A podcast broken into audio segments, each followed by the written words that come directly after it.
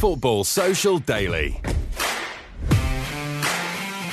Hello and welcome to Football Social Daily, the only daily Premier League podcast. And right now, it is the very best way to keep up to date with the dizzying amount of top flight football that is being flung in our general direction.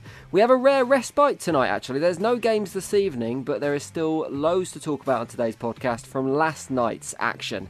Manchester United made it five in a row against Aston Villa and are now playing the best football they've probably done so in almost a decade. Could they be title challengers next season? Tottenham failed to beat struggling Bournemouth and even failed to get a shot on target during that game. Are the Spurs faithful regretting thinking that they could be the ones to change Mourinho? And as it's Friday, it's the AQA show. All questions answered We'll have more of your queries for the team in a little bit. And that team today is Niall McCorn. Hello, mate. Hello, lads. Do you know what? I'm glad for a night off tonight because I need some sleep. it's relentless right it's now, isn't it? Carnage. The, the problem I'm finding as well is I try not to drink in the week. I try not to have a beer. Uh, but because there's football on, I'm kind of having a beer most nights. And I've tried the non alcoholic stuff and it's just not doing the job. Burnley versus Brighton, get the cans out, lads.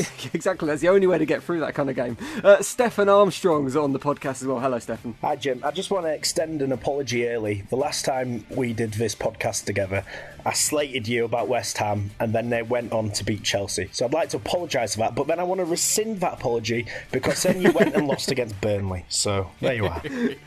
it's the roller coaster of being a West Ham fan. Uh, I'm Jim Salverson, and thank you very much for listening to the podcast. Make sure you click subscribe so you never miss a show. We'll get these to you every single day whilst the season rumbles on, and there's a few weeks left of that. And don't forget, if you want to hear the latest news and reports direct from the Premier League, this isn't the only place to do so. You can also find on our brand new website or via smart speakers reports team updates, match previews, loads of that kind of thing. Just say Open Sports Social to your smart speaker, or you can find us on our new website, sports-social.co.uk. Give it a go this weekend. So let's kick off with the first of last night's games Bournemouth nil, Spurs nil. And not a single shot on target for Tottenham, which is the first time any team has done that against Bournemouth since Middlesbrough in the Championship in 2015.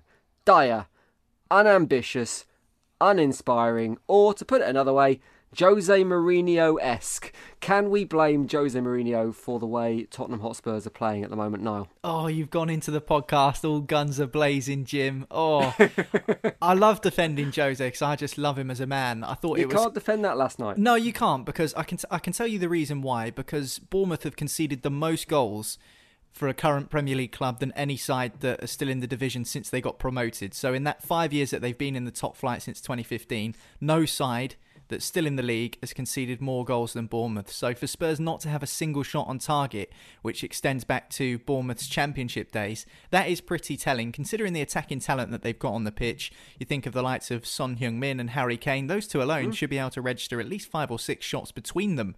And it's quite unusual for uh, you know, an attacking side like Tottenham or a side littered with attacking players like Tottenham to not have any shots on target.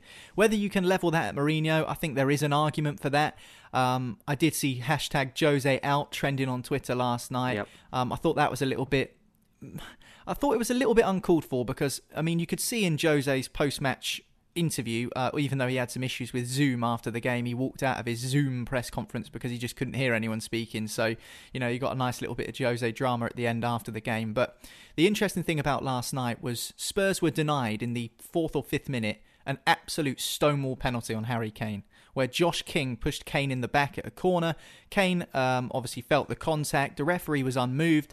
Michael Oliver was in the VAR truck at Stockley Park. Now, Michael Oliver is not Jose Mourinho's uh, biggest fan and vice versa. They've kind of had a little bit of a thing going on over the last couple of seasons. Mainly Mourinho coming out and saying how he doesn't rate Michael Oliver as a referee, which is contrary what the rest of the country thinks because everyone seems to think he's the best referee around at the moment. Anyway, the drama ensued because Oliver was in the VAR truck, Spurs were denied a Stonewall penalty, and although Mourinho said after the game, listen, it wasn't a vintage performance, we didn't play well, but we did do enough to win.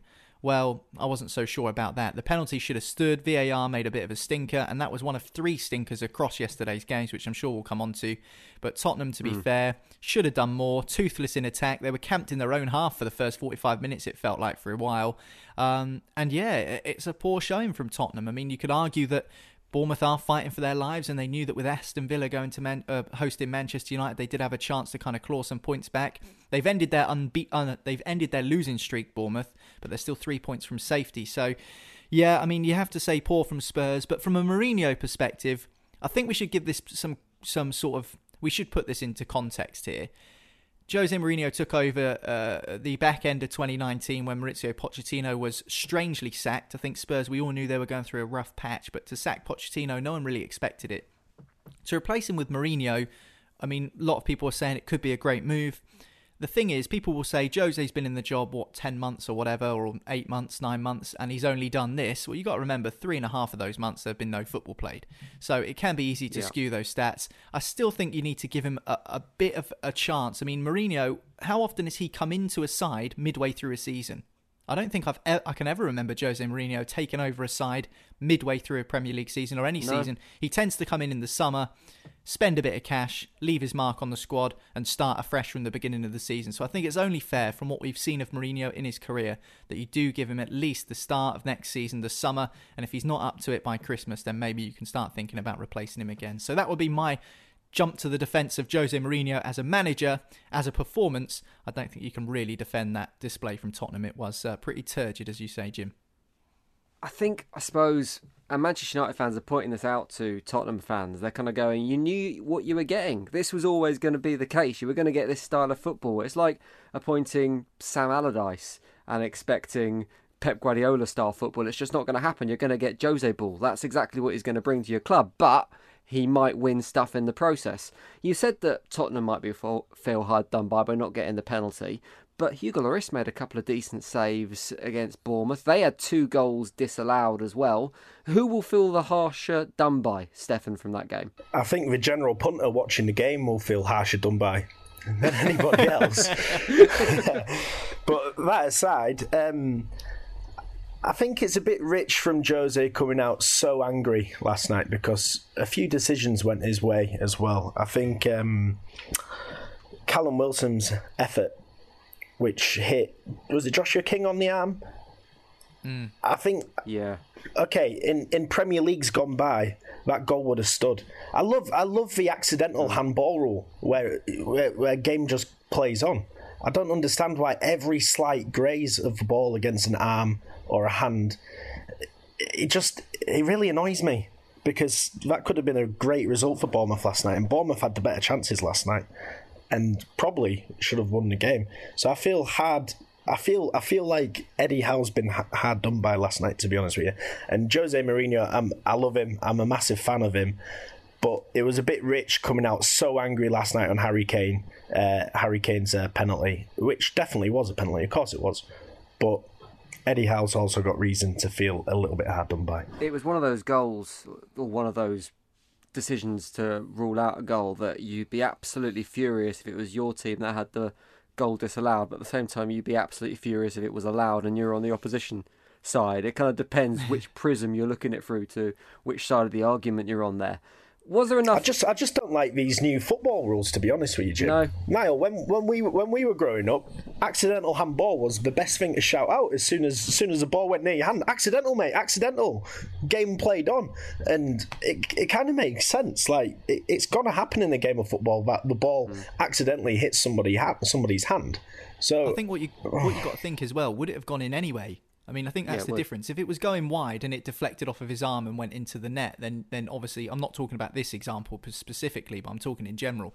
You know, if you volleyed the ball against someone's arm and it was hitting the corner flag and then it deflects in, then obviously you should give a handball. But if it just kind of grazes the outside of someone's finger and kind of brushes their finger and doesn't really alter the trajectory or make the ball deviate, then I think you know you can probably get get away with not giving that decision. But as we say, the handball rules is about as about as clear as Boris Johnson's post-lockdown rules. To be honest with you, it's absolutely muddled up and all over the place. So you know, we, we don't really know what the situation is going to be with that. But I, I feel we could see another rule change in So the if summer. it, hit, it hits your hand and it doesn't hit your hand. If it doesn't hit your hand and it hits your hand, and it's handball and it's not handball. Yeah, I kind of get what you mean there. the It was- German uh, Boris there. Was there enough of a glimmer of light for Eddie Howe to think that they can potentially get out of the mess they're in? I mean, we were saying on yesterday's podcast that was it. Well, I was saying that that was it. That Bournemouth were relegated, Norwich were down, Aston Villa were down. Getting a point isn't going to do them any good. But are, are there enough signs of there, enough green shoots to think maybe they can just cling on this season? No, no. They're, down, Jim. Just look at the next the, the fixture list. The next four games, they've got Leicester, Man City, Southampton, and Everton. Bar Everton, they're all really quite informed teams, like who have got a lot to play for, especially Leicester City. Everton probably, yeah, Everton have still got a lot to play for, to be honest, as well. So, I, No, I agree. I think they're down, but those last two games could be huge. Everton and Southampton. Let's not forget that Bournemouth consider Southampton as their local rivals, not so much the other way around. Southampton aren't really too asked about their their neighbours uh, from Dorset, so I think that game's always quite close. To be honest, I really, I really don't think that that um, that game will be as easy for Southampton as some people think. And Everton are a bit hit and miss, aren't they? I mean, they, they, you know, they scraped. Um, a one-one draw really against Southampton last night when Southampton were by far the better team. But of course, we'll come on to that in a sec. Well, do you know what? Let's talk about that now. I was going to do Manchester United next, but we'll save that till last because there isn't a massive amount to say between Everton and Southampton, who played last night, a 1 1 draw. It just looked to me, Niall, like it was two teams who were on the beach. They were thinking about their summer holidays, weren't they? Well, yeah, I mean, we said this on yesterday's show about how these two teams would have been relegation candidates as recently as Christmas, and then you look to the, the table now, and they're pretty much both safe and playing Premier League football for another season, which is why you should give credit to both managers, Hasenhüttl uh, and Carlo Ancelotti, um, after the jobs that they've done. So yeah, I mean, it did feel a little bit like that. I mean, but f- but for me, from from seeing um, chunks of the game and, and the highlights afterwards, it looked like Southampton were by far the better team. I mean, that pains me to say. And come on, Everton, pull your finger out. But certainly, um, they looked like the side that was most up for it during during that game, particularly in the first half, where Everton didn't really get a sniff. Southampton had a goal ruled out early on. Um, then there was a couple of dubious decisions again, VAR coming into the game where Southampton were awarded a penalty which just wasn't a penalty. And you know the shocking thing is that the Premier League match officials uh, group, I can't remember what they're called, PGMOL I think they're called, have come out and said that three decisions, one of them in the Man United game as well, that they made last night through VAR, three penalty decisions were all incorrect. Which makes me think, what is the point? What is the point? Honestly, that's that's what they've come out and said. Yeah. So the, the penalty on Kane should have been a penalty, wasn't given. Penalty on James Ward Prowse, um, which was given, shouldn't have been given. And then the same with Manchester United and Bruno Fernandes, which we'll come on to, where he was awarded a penalty when actually it was a foul on the, on the Aston Villa player. And VAR three times has got it wrong. Now, what is the point if we're using this technology? It's there to make the game better and make decisions right. Now, if, if you you'll see these stats at the end of the season that will come out that say oh, there's this percentage of decisions have been made correctly because of VAR, and VAR has improved the general decision making in the game. You will see some sort of fudge stats coming out back in VAR. Well, those stats have been damaged massively by three games last night where there are three incorrect decisions. And although it's good that the board have come out and, and been credible for the fact that their referees have made mistakes, it shouldn't be happening. It should not be happening. I don't understand how of- it is happening. I don't understand I don't how, understand. with the technology that's there, it's still getting got wrong. It, it makes no sense. And also, as well, Pierluigi, Pierluigi Collina, remember him, the bald Italian ref, the really hmm. scary looking one with the big bulging eyes? He's the head of referees at FIFA. Mike Riley is the head of referees at the Premier League.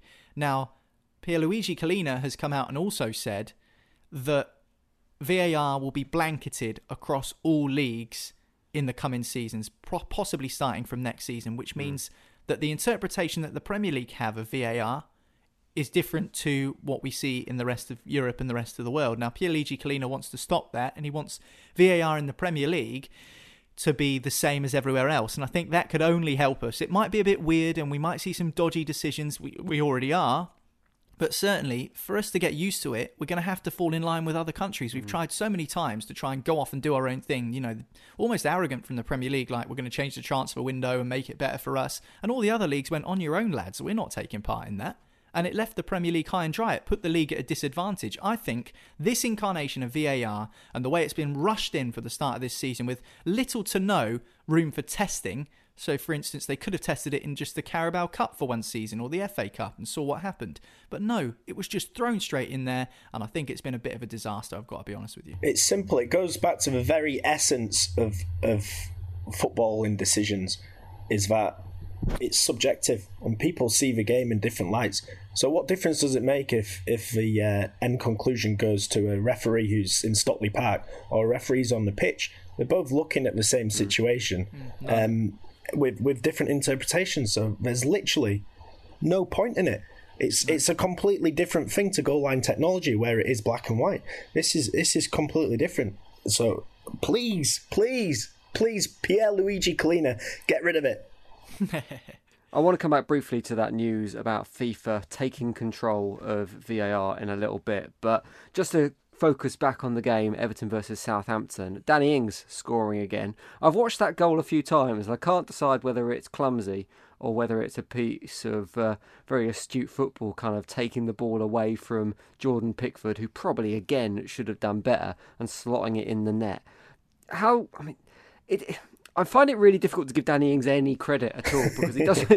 I, am constantly surprised that he's bagging goals this season, but he does seem to be the real deal now, Stefan. And I suppose I've, I've never been his biggest fan, Jim, but I've got to say that I've, last night I know what you're saying. It, it didn't look too pleasant on the eye, but I think that's a great bit of skill. Uh, the way the way he kind of got it out of his feet and then manoeuvred himself and then managed to get the finish on it as well. Hmm. That's a, that's a great bit of football. It reminds me of the old saying, "You couldn't get the ball off him in a telephone box."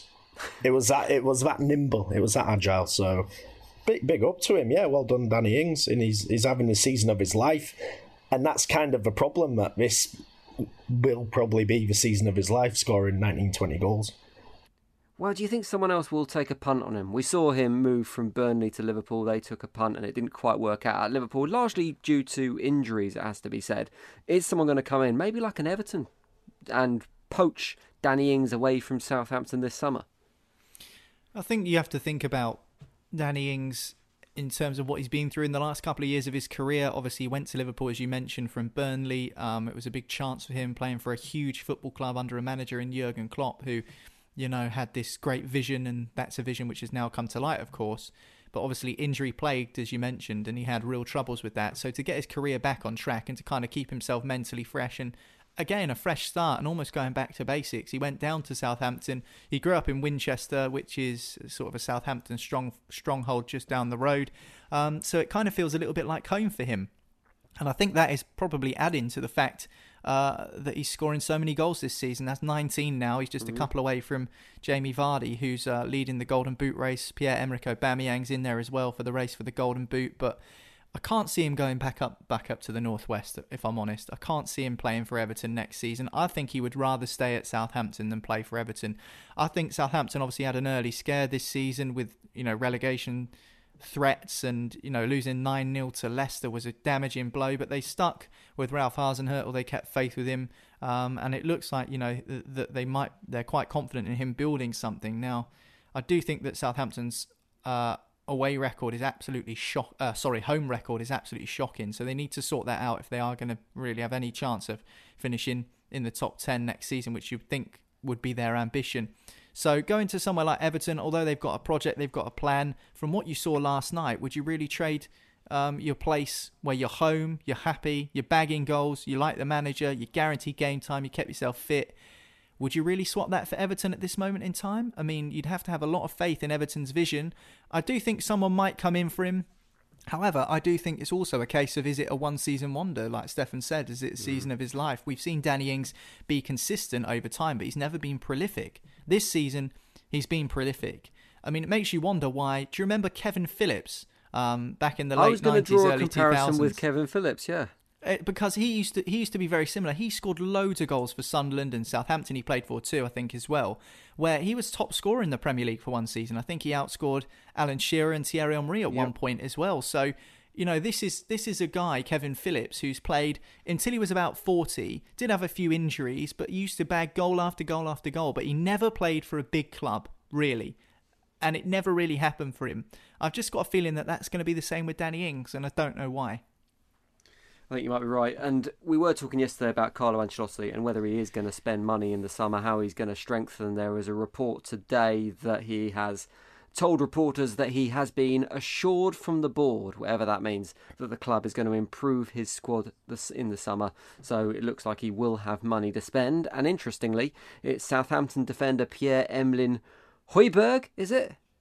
Yeah, Højbjerg, yeah. Who uh, is top of his list apparently to go into that Everton back four. Right, let's talk about Manchester United. It was the game of the evening. It was Aston Villa nil. It was Manchester United three. Five wins in a row for Manchester United. 16 goals scored in those five games, and they are genuinely looking impressive at the moment. Is it too early to start talking about title challenges next season, Stefan?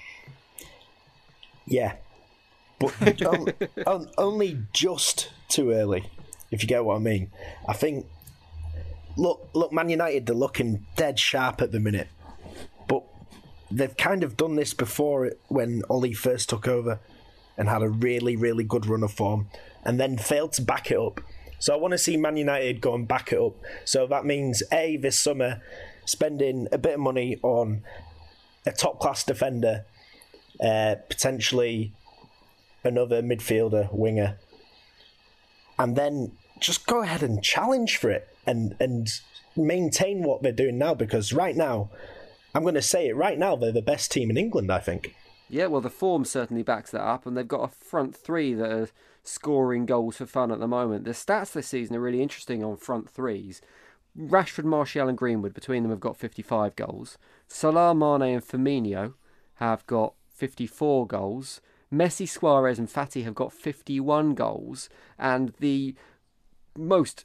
I mean, out of front threes, you've got to look at Sterling Aguero Mahrez, who have got 59 goals between them. But with an average age of 21 between those three for Manchester United, that is a striking partnership in rude health, Niall. Yeah, absolutely. And Mason Greenwood's been so impressive. His goal last night was just, mm. again, absolutely brilliant. The way he strikes the ball, he just connects so cleanly. It's so pure, and he's he, he strikes the ball almost miss, with missile like accuracy. The way that the ball's got barely any spin on it, and it just kind of sails into the net. The last person I I think I can think of who struck the ball like that for Manchester United was probably either Ronaldo, and we know to go on what he's done, but but Paul Scholes. He used to be able to strike the ball from from outside the box like that, and the benefit for Greenwood is that he's a striker. He's so young and he's both footed and he can take dead ball situations as well. He can take free kicks. I mean, I've seen a couple of uh, games that he's played for Manchester United under 23s before he was sort of drafted into the first team, where he would take a free kick with his left foot and smash it top corner. And in the same game, yeah. he'd do it with his right foot and do the same thing. So, I mean, he's absolutely two footed. I think the question is whether players are going to put too much pressure on him. Sorry, whether fans are going to put too much pressure on him because he is still very young. Um, but to score the amount of goals he scored this season, um, you have to give him immense credit. I mean, he seems to be handling that pressure quite well, though. To be honest, Mason Greenwood. Yeah, he is, and I think also as well, you just got to think about what some other players who have kind of made it big young have said about their careers, injury wise. I think it's really yeah. important. I mean, Ole Gunnar Solskjaer now is probably going to think, well, I'm not changing anything because he's had a bit of a bumpy ride as Manchester United manager. When things aren't going well, he's not good enough. He's the guy that took Cardiff down. Um, when Manchester United are doing well, Ollie's behind the wheel. Ollie's the saviour. He's the next Sir Alex Ferguson. So I think Solskjaer's aware of that. But I also think that whilst they're in a rich vein of form, he's not going to rest Greenwood. And although there's only three or four games left to go until the end of the season, and he's a young lad and he can recover and all the rest of it, if you listen to what other young English strikers have said about when they've kind of burst onto the scene, I'm thinking about the likes of Michael Owen.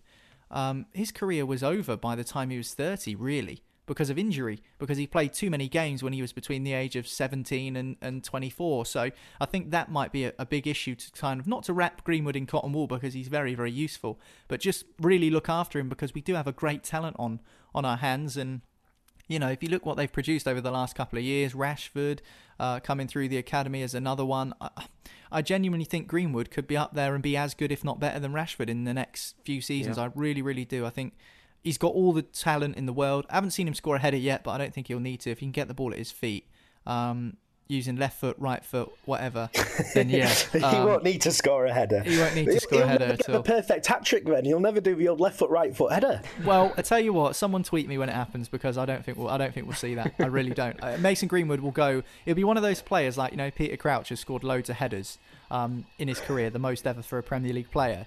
And then there's something like, is it uh, Teddy Sheringham only ever scored one goal outside of the box in his hundred odd goals or something like that? Really? Yeah, I think so. So it's going to be one of those sort of players, I think, where Mason Greenwood's going to score loads of goals, but not many of them will be headers. Not that that matters because, as you say, front three in rude health and you know, Manchester United have turned it around the second half of the season. Interestingly enough, they're playing a bunch of teams between now and the end of the season that they all pretty much lost to in the first half of the campaign. So, yeah, we'll have to see what happens.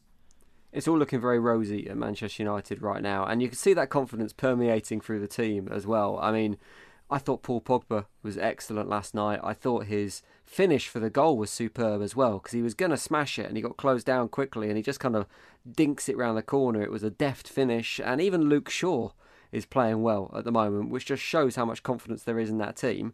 You probably couldn't say the same for Aston Villa and it was a dodgy penalty call on the half hour mark that kind of did for them. Bruno Fernandes span round, fell over, stamped on the opposition, and somehow won a penalty for that. I'm not sure how that is a penalty, but it was a penalty. But it really seemed to knock the stuffing out of Villa. It kind of knocked the fight out of them. Is it that relegation is dawning on them that that's it for the season and just that confidence is slowly ebbing away? Even Wan Bissaka, by the way, nearly scored a goal last night for Man United. Now that shows confidence because he's, he's never scored, has he? Unbelievable. Not Unbelievable. for United. Yeah, um, Villa were a bit unfortunate in terms of the penalty because they had the better of Man United for the first 20 minutes. And Trezeguet hitting the post kind of summed that up. It could have gone the other way. And then this penalty decision happens and it just all goes wrong. And you could you could almost see Dean Smith on the sideline. He knew exactly what was going to happen as soon as that penalty went in. He knew that they were going to go on to lose three, potentially even four, five nil. Uh, By the end of the game, it was actually quite lucky that it was only 3 0. So I feel for Aston Villa, but they've been in this situation kind of all season. So I think I think you get what you deserve in the long run. And there's no excuses for where they are in the table. They just let in so many goals. So I felt for them last night. It's not the way that I wanted to see Man United go one up, but I guess I guess that's football. And I, qu- I quite liked Roy Keane's analysis on it last night, where he was saying um, you need to get punished for being a clumsy defender sometimes. And that's what it was. It was a clumsy challenge, although really, having looked at it again and again and again, it was a foul on the Villa defender. So it was hmm. unfortunate because for the first 20 minutes they were better. They had their chance, they hit the post, and then it just all went wrong. And that sums up Villa's season in a nutshell. And it gets from bad for worse for Villa as well. There were reports this morning that a deal has been agreed for Jack Grealish to leave Aston Villa and go to Manchester United for a fee of £80 million. How accurate those That's a lot are for remains Jack to be seen. Grealish. It Do you does not seem think? like a lot, particularly in the current market. It seems like a lot. Do you know where that's But come we'll- from? Do you know what that source is, Jim? Uh, I think it's from uh, one of the. it's- Was it from one of the Manchester United kind of fanzine type places? I think it might be from Stretty News or someone like that. So, again, how reliable it is, we, we don't know. Stretty at the News. moment. something like that. Um, let's touch briefly on VAR there because we said we're going to come back to this, and it's a report in the Times that you were referring to earlier, Niall, that basically the rules surrounding VAR are going to be centralised. So it won't be up to the individual clubs to decide how it's going to be implemented. It will be up to FIFA, which I think, as you said earlier, Niall, it does feel like the right move, doesn't it? Because if VAR is going to work, it needs to be the same in every instance. There needs to be a way it's executed, whether that's in the FIFA World Cup final or whether it's in Brighton versus Burnley on a Tuesday night, Stefan. Yeah, hundred percent.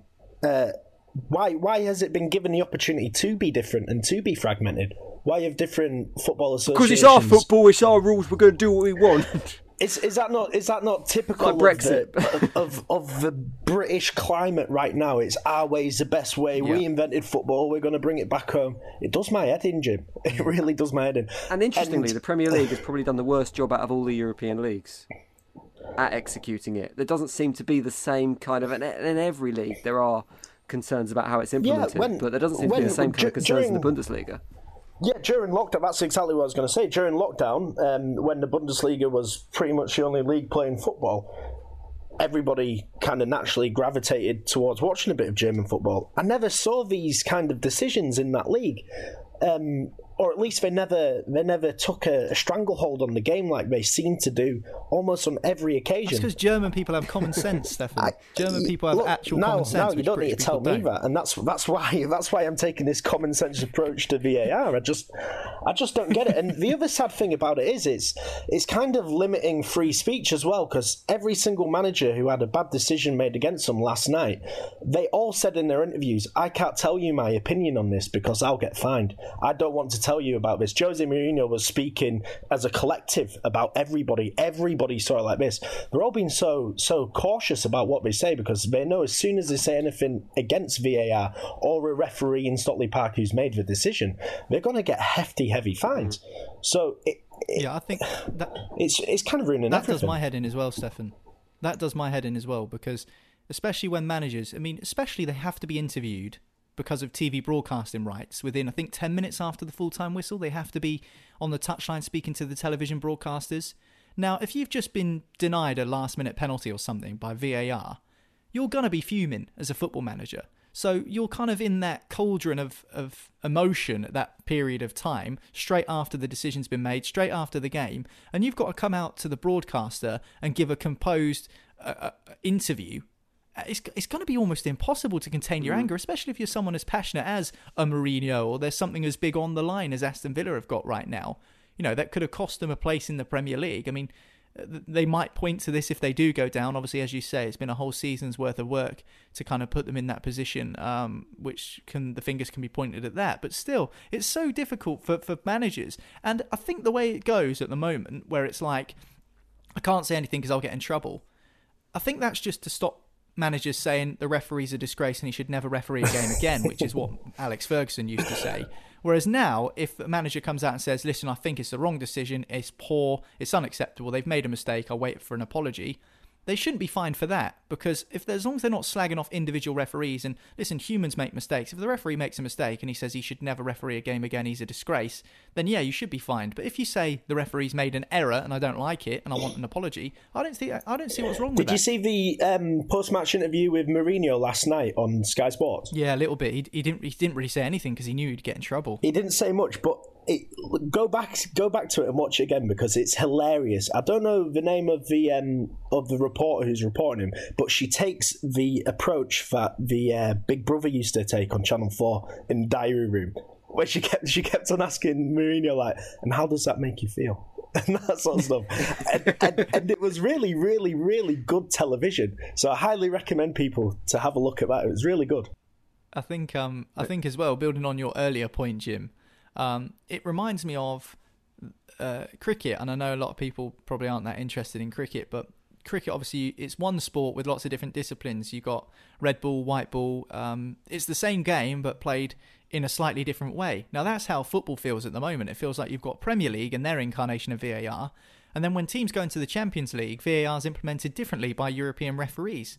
And it just feels a bit weird. Like, why should a Premier League side have to kind of alter the way that they play the game and look for fouls and, you know, the expectation of certain decisions just because the referees are from a different country? I, I don't think that Yeah. should be the case. I mean, like you say, I mean, a blanket kind of VAR implementation from FIFA might be the way forward. But, you know, for instance, you know, certain rules are different in certain formats of cricket shouldn't really be like that in football. Um, and that's the way it looks at the moment. It looks like, you know, in the Champions League, referees are making different decisions to that in the Premier League, and there needs to be some level of consistency. We're going to take a little break now on Football Social Daily. We'll be back in a minute with the AQA portion of the podcast. All questions answered. We'll be answering your questions that you have submitted via our social media accounts. Stay there. We'll be back in a second on Football Social Daily. Football Social Daily. Football Social Daily. Subscribe to the podcast now so you never miss an episode. Hello, welcome back. This is Football Social Daily. It is the Friday podcast, which means it's the AQA podcast. All questions answered. You can get your questions in for this portion of the podcast, by the way, on Twitter, The Sports Social, on Instagram, Sports Social Official, or you can head to our website, sports-social.co.uk. All the social links are there. Including how you can listen to sports social updates and match reports via your smart speakers. All the info is there sports-social.co.uk. But we've got three questions that we've picked from your submissions today, and it starts with Pradhan, so Sanji Pradhan on Twitter, whose first question is Now that Liverpool have nothing to play for, should they just treat the rest of the season as pre season? Forget about records and focus on blooding the wider squad get their mentality right for next season, stop their top players from mental tiredness or stupid injuries. It's a really interesting point that Sanji makes. Niall, do you think? I mean, it's not what Liverpool are going to do, clearly, because they're gunning for the 100 points total. They seem driven towards getting that, but should they be taking that approach? That's the question. Absolutely not. Absolutely 100% not. You don't. I know that they've won the league and people might say, oh, well, what about next season? Well, we've seen that it doesn't look like Liverpool are really going to strengthen in the summer, which will concern some Liverpool fans. They've missed out on Timo Werner. There's been reports in the last couple of days that Thiago Alcantara from Bayern Munich is going to come and join Liverpool. He's approaching 30. It doesn't really make much sense in terms of their traditional transfer strategy under Klopp so far. So I don't think they should be considering this as a pre-season because they've still got something to play for that points record. And Jurgen Klopp wants that points record, as you say, Jim. They're not going to take their foot off the gas. They shouldn't take their foot off the gas. And the reason they shouldn't as well, even though they're, not going to be as up for it, obviously, but the reason that they shouldn't take their foot off the gas is because there are plenty of other teams along uh, in the Premier League table that have still got loads to play for. And you know, you're talking about the integrity of the competition if Liverpool turn up and play their kids and get rolled over by five teams at the end of the season, and that results in West Ham going down, you're understandably, Jim, as a West Ham fan, you're going to be absolutely. But from raging. a selfish point of view, from Liverpool's point of view, for exactly the reasons you mentioned, because they're not going to strengthen massively, or certainly that's how it looks in the summer. We're not going to have a long break between the seasons. We don't think they've had three months off, Jim. They've had three and a half months off of football, but why not which is longer than why a normal Why not give yourself the advantage? Why not? But Liverpool play this incredibly intense way it's, of football. It's it's it's it's no different because if we have a two week break between the end of this season and the start of next season, which I think is looking like it's going to be.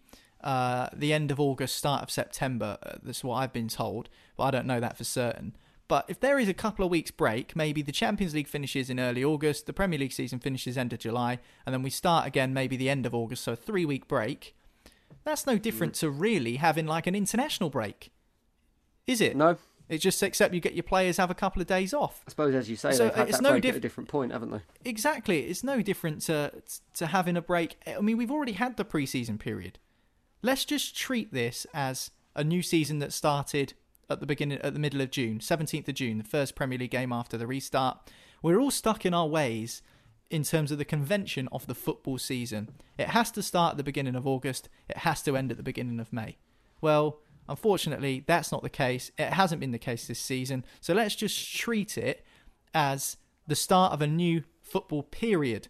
Let's call it that. It might be a different season when this one ends technically and the new one starts, but it's still a period of playing games for a certain amount of time. You're sounding more and more like see, Boris every day, Niall. I don't see the problem. I don't see the problem. Why, why, is everyone so hung up on this? They've just had three months off. They've still been able to train. Okay, not as vigorously because they, they, weren't allowed into the training ground give themselves an advantage. I guess that's the argument, isn't it? It's not an advantage for what? And for Jim, having fresher I, I, players. I don't but, think but it's an three advantage. Week break going to do? It's not an advantage. It's football. Obviously, take Man United right now. Football is all about momentum. So I think if Liverpool, I'm not going to say start slacking off, but if they start doing massive rotation and bringing in lots of youth players and in the hope of giving them some experience, they're not really giving them that great an experience, but they're going to lose a lot of their momentum. They're going to go into next season, or as now says, after the international break. Mm. Um, with with a mentality which which is different to what they've been all season, which is just full out gung ho attack, and that's what suits Liverpool. So it's not going to be an advantage for Liverpool to start changing things about a little bit. The advantage for Liverpool right now would be to break some records. Okay, because that, that, that come that because when, when they start again next season, they are they're not only the Premier League champions, they're the record breakers, and that's massive. That's that's a big psychological thing. So Liverpool should go for everything that they can possibly get this season. And I think that's exactly what they're going to do. Sanj, I hope that answers your question. Niall, you've got the next one. Yeah, I do. This one comes from Paolo on Twitter. He says Norwich are known to have a plan for relegation and don't seem to be that bothered. Do other teams have this? If not, why not? I suppose none of us would really know if other teams do have this, but it certainly feels like it wouldn't be the stupidest thing to do, Jim. I don't think Norwich do have a plan for relegation. I think they've more been cautious in promotion. They didn't get overexcited about being in the Premier League and they made sure their finances were in a situation that if they do go down, and they look like to all intents and purposes they will go down, they're not going to go bankrupt in the process of they don't come straight back up again. So I don't think it's necessarily having a plan for relegation. I think, and I might be might be a matter of semantics here. I think it's more a case of not overcommitting themselves to potentially staying in the Premier League, and potentially maybe that's because Norwich would find it very difficult to have a sustained spell in the Premier League more than maybe other clubs. They've got a quite limited fan base because of geography. They've got a massive city with loads of football clubs to the west that's going to attract fans that would maybe naturally be Norwich City fans. And it's tough to see how, as a entity, as a club, they would attract the major investment that maybe the likes of Newcastle are doing currently. So, um, yeah, I don't think it's necessarily them planning for relegation. I think it's potentially more about them going, let's not get overexcited. We know this isn't long term. We're going to be able to take TV money in from the Premier League. Let's not overcommit ourselves and make sure we've still got a football club in five years. So I, I'm sure more clubs should potentially take that approach, and we see all the time other clubs getting into financial messes because they do overcommit. But there are the likes of Norwich and the likes of Burnley I put into this category as well that are just financially sensible, and it might cost them their Premier League status, unfortunately. Yeah, hundred percent. Of course it should, but I don't know what I don't know where to begin by suggesting what that plan should be. I don't know if if Norwich have had a relegation plan for for a certain period of time. I would suggest that Norwich are maybe the only club who have been afforded the luxury of time through such a bad position in the table for such a long time to uh, have already started uh, planning for Championship life next season. I've, to be honest with you, I I have no idea. What I would say is. Norwich and Bournemouth, I think it affects them less if they get relegated than if good old West Ham get relegated and that's where it's interesting. I think Norwich they they haven't spent the same amount of money. Their wage bill's completely different.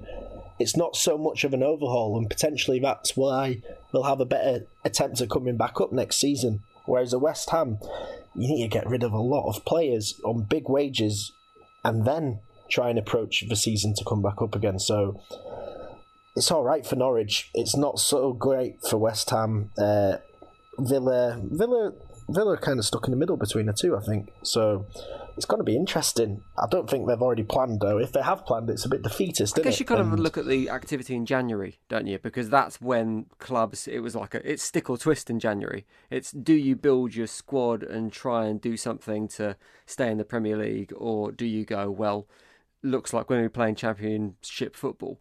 And we had West Ham brought in uh, Soucek on loan with a view to a permanent deal. Jarrod Bowen, who was a decent bit of money spent on him. Norwich bought in Melvin City and Sam McCallum, I think it was. And a lot of people at the time said they're championship signings, they're not Premier League signings. So I guess that's the ambition we're talking about. But I, I don't know, Noah. What do you make? Do, what do you think? Is that just them being sensible, or is that them, that them going, well, let's start getting our squad together for championship football? I think all you need to do is look at the money Norwich spent in the summer. Forget January. They spent a million pounds in the summer.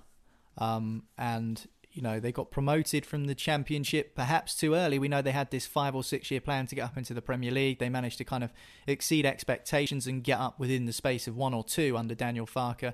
Um, and, you know, they spent a million pounds in the summer, which is just a trivial amount of money when you're thinking about the money that's been spent um, mm. across the Premier League over the last couple of seasons. And then you know they get they get Liverpool on the first day of the season, the Friday night, the opening fixture. I remember it well, and they got you know beaten four one by Liverpool on that day. Um, they were relying on Teemu Pukki for goals at the start, and they probably felt like after the way they started, they had a bit of a chance of staying up. They thought, you know, we might be onto something here. But then Daniel Farke started coming out after games and saying how are you expecting us to compete against these sides when we've spent a million and they've spent 150, 200, 300 million? Manchester United uh, spent 400 and something million. So, you know, it, it's a fair point from Daniel Farke, but I thought, well, how you can't go the whole season saying that every time you lose a game. So I think Norwich did know that they were kind of wading into the unknown and they had a real difficult job on their hands to stay up with the money they wanted to spend. But I think Norwich City fans, although they'll be gutted that they're they're going to go down this season, they have moments to remember from this campaign. You know, beating Manchester City was a big one for them in September. That was a huge result, and you know they've had some good moments where you know they've been treated to some decent football on display. They've not played turgid football at all. They've played probably some of the best football we've seen from a relegation threatened side in the last few seasons in the Premier League. So if that means the security of their football club for the future, the fact that they're going to finish bottom of the league, I mean, only by six points by the looks of things at the moment. I mean, I think Norwich have actually been better to watch and just better in general when for the neutral when the games have been on than Aston Villa and Bournemouth have this season. And I know you don't get any prizes for that, and I know fans would rather have stayed up. But at least the club's on a sound financial footing. They've not mm. splashed silly cash in, in an attempt to try and chase gold, and they've done I think they've done themselves admirably this season. If they do go down, I don't think they'll go down um, with everyone saying, "Oh, they were dreadful." I think they'll just go down saying with everyone saying that, "Well, they didn't have enough," which is just the case of modern football. But I think they'll be back Norwich. Maybe not next season, perhaps a couple of seasons time, but certainly I think it's not the stupidest idea to have a plan. They've certainly not done a Derby County. No, for sure. They've not embarrassed themselves. Or Stoke. Right, Stefan. yeah, or Stoke. They dropped like a stone. I was reading. I was going to something about Stoke City then, but we haven't got time on today's podcast to cover off Stoke City's downfall. Uh, we've got one final question, and that is from Stefan. I like. Uh, sorry, it's from Kelvin. Stefan, you've got this one. I like this question. Yeah, this is a good one. So this is from Kelvin on Facebook. Everyone is realizing their new kit realizing. I'll start that again. This is from Kelvin on Facebook. Everyone is releasing their new kits for next season. What was your favourite kit of all time from a team you don't support? Oh, shall I go first on this one? Because Jim, I know you're a bit more of a kit connoisseur than I am. Um, i have got about 80. So well, yeah, you go first while I refine my choices. I've got about three, and they're in frames and they're Pompey kits. So this is obviously one okay. which is not meant to be uh, your team. So I've got a couple.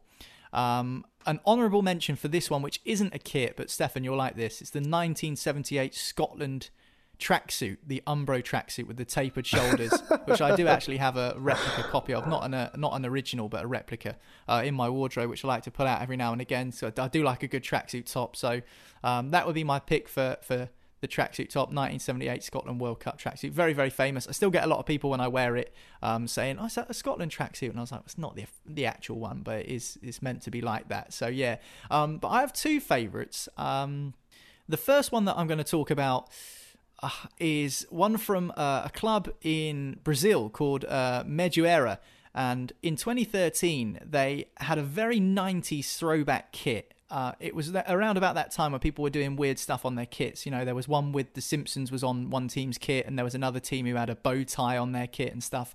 Well, this one had the Cuban flag and a print of Che Guevara on the front of their kit, which is a really cool that. kit. Um, it's to do with the fact that uh, Madureira actually visited Cuba on a preseason tour, I think, and Che Guevara actually watched a game um, in Cuba. So they kind of did that as a as a kind of a, a throwaway, a, a nod to him, a throwback to him. So that was a really cool looking kit. But my favourite all time kit is one that you will probably laugh at when you hear this. It is a kit uh, which was from 2006 and it was worn by Greenbank under 10s. and I'll tell you why. oh yeah, I'll tell I you why. I'll tell you why. It's a very unique kit. Green Bank under 10s are uh, obviously an under 10 team from Lincoln in the UK, and they actually asked. They had a black kit at the time. It was a bit plain and a bit boring, and they looked like referees. So they actually asked the lead singer of Motorhead who's Lemmy Kilmister, the very famous Lemmy. rocker with the you know the gravelly voice and I the warts it. and the cigarettes and the hat and the boots and the you know he used to drink four bottles of Jack Daniels a day. They asked him if they could use the Motorhead logo on the front of their shirts. Lemmy, being the legend that he is, responded yes. I can let you do that. So they had Motorhead logo printed on the front of their shirt as a sponsor. it said Green Bank under 10s underneath it. And Lemmy met the team and had a photo with them all. And he said, You guys need to kick everything really, really hard, which is just uh, a very classic metal man who doesn't know much about football. But I'm a, I'm a big metal fan myself, big fan of Motorhead. And I just thought it was a really cool kit. So Nice one, Greenbank under 10s for your home kit from 2006 with the Motorhead logo on it. That would be my obscure pick for my favourite kit, which isn't a Pompey one. I've just googled it, and it's uh, it's it's a decent effort, but I don't think it's going to get anywhere near any of my kits. I've picked proper classics as well. I was going to go for the West Germany 1990 kit. If you pick Holland 1988, Jim, I swear to God, you are, aren't you? well, uh, maybe. Let's see how we get. Yeah, I was going to go for West Germany 1990, but I thought I'd leave that to Stefan. That was a beautiful kit with the black, yellow, and red geometric kind of stripe across it. I thought Manchester United's kit in 1990, the blue away kit they had, was beautiful, and I hated Manchester United in 1990, as did most football cats. It just had those little Adidas trefoils all over it. That was a stunning mm. kit. I was going to go for Holland's 1988 kit just because it's an absolute classic and it does what football kits need to do, and that is when you see that kit, you know instantly what team it is. Let's not go too mad and away from the actual design that the kit should have, and it was it's, classic Holland orange. It's what you need to do, right? It's like it's like when people go into Wagamama's and order a chicken katsu curry, and I just think there are other things on the menu, you know, guys. You don't have to order no, that. No, you need to go. I mean, look at Barcelona's kit at the moment. Their new kit is lovely, but it looks like a Crystal Palace kit. So it's not quite right. But the one I'm going to go for is I've always had a bit of a soft spot for Fiorentina kits. And their 1998 1999 kit, it was classic Fiorentina. It's the one that you often see people wearing with Batistuta on the back as well. And it was sponsored by Nintendo oh, on the oh, front. It's just kit. it's just a classic kit. So I'm going to go for that one. That is my uh, favourite of all time, if I'm not allowed Holland 1998, 1988, which I was 100% going to go for. Go on, you can wrap it up, Stefan. What's yours? It's, this is difficult for me as a Hearts fan. I'm going to choose two green kits, which isn't what I'd usually go for. But the first one is the uh, season where Ronaldo was at Barcelona. As a kid, I was always more of a Real Madrid fan because, well, because players like Raul and whatnot. But the, there was one season where I switched my allegiance, and that was when Ronaldo was at Barcelona in 1997. And when they played away, they wore this turquoise green kit. The real Ronaldo, and we should point it, out. It was you wouldn't even design it today. It was by Kappa. It had a little red stripe down the middle, blue and white and navy on the sleeves, and just watching Ronaldo absolutely rocket in this Kappa kit. For me, that is what the 90s is all about. Absolutely loved it. but they had a mad orange one at one point as well, Stefan, didn't they? Oh, they, they, to be Barcelona have been real hit and miss with kits. I mean, they've had a lot of luminous kind of yellowy, orangey kits, which no, let's not go there. But this is one's really gonna hurt. My favourite kit, I think, is a Hibs kit. No, surely not. You can't pick the kit of your rivals as your favourite kit. Wait, we, we said what what are your favourite kits by teams that you don't support, and I'm going to cross the Edinburgh boundaries here, and I'm going to go to Hibs. And in, I think, I don't know what year it was. I think it was 93, 94 or 94 95. Hibs had a green and purple kit, which was uh, vertical stripes, much like Inter Milan. It was sponsored by Cala. It had this really big, impressive badge on it, and it was a mitre kit, and it had it had the little mitre thing going around the bottom of the sleeves and with the collar, three buttons. And every time I look at that kit, I think, I wish that was a Hearts kit. So for me, that is the sign of a world class kit. So I'm going to say it. I think one of my favourite kits of all time is the Hibs away 94-95 season kit. Wow, sorry. honestly, I've just I've, ju- I've, just googled it. It rem- that's the sort of kit I used to wear at school in PE. exactly, exactly. Do you not love it? No, it, it looks like um, what are they called? They're sweets, bruiser bars. It looks like a bruiser bar. what I love about that question, Kelvin, and thank you very much for sending it in, is as we were talking, as one person was talking, you could hear the other two kind of Googling frantically to see those kits. So I hope if you're listening to the podcast, you were doing exactly the same. Some classic kits there. And I found that Barcelona kit you were talking about, Stefan, while you were speaking. I found it on a second hand kit site for £170. Oh, Bargain. Wow. So it depends how much you like it. Was it match don't worn? Was it match that, worn by Brazilian with Ronaldo? No, no, wasn't. Oh, Just a standard old kit. Right, so that is it for Football Social Daily. Thank you very much for listening to today's podcast. Make sure you hit subscribe so you never miss an episode. Podcasts available right across the weekend as the football continues as well. And if you want to get the latest match reports, team news, match previews, if you want to listen to those, you can get them on your smart speakers. If you've got an Amazon Alexa, just say Open Sports Social. If you've got a Google Home device, you can just say Talk to Sports Social, or you can find all the details and where you can find it on our new website, sports-social.co.uk. Niall, Stefan, thank you very much, nice one, guys. and we'll see you next time on Football Social Daily. Football Social Daily. Get daily news and updates on your team via your Amazon Alexa. Just ask Alexa, open Sports Social.